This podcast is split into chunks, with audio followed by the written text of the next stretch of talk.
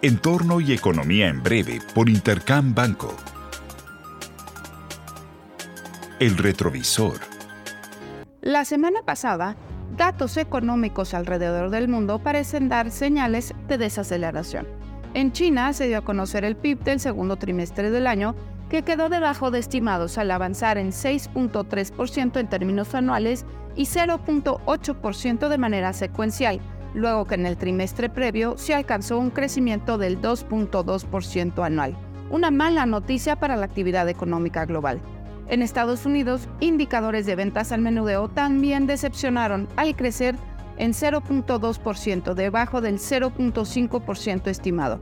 Además, la producción industrial retrocedió 0.5 con manufacturas muy débiles.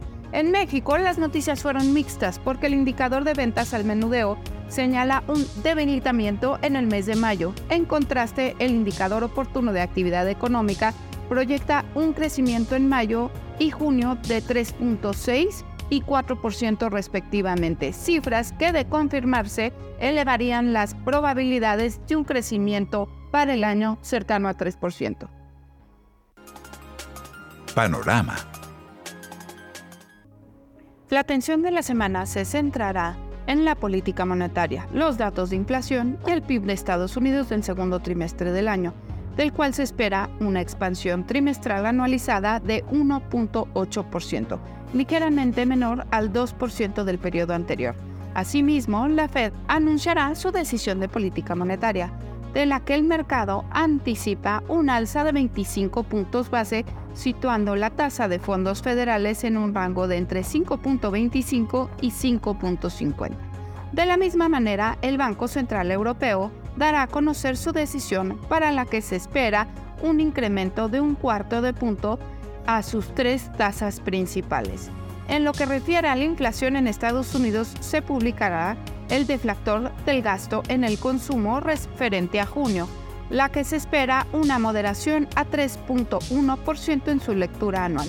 Por su parte, en México, el INEGI dará a conocer las cifras de inflación durante la primera quincena de julio, en la que esperamos una variación anual de 4.8%.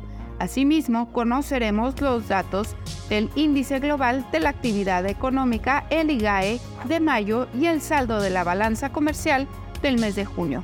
Finalmente, aunque no menos importante, será la publicación de los PMIs correspondientes al mes de julio para Estados Unidos y la eurozona.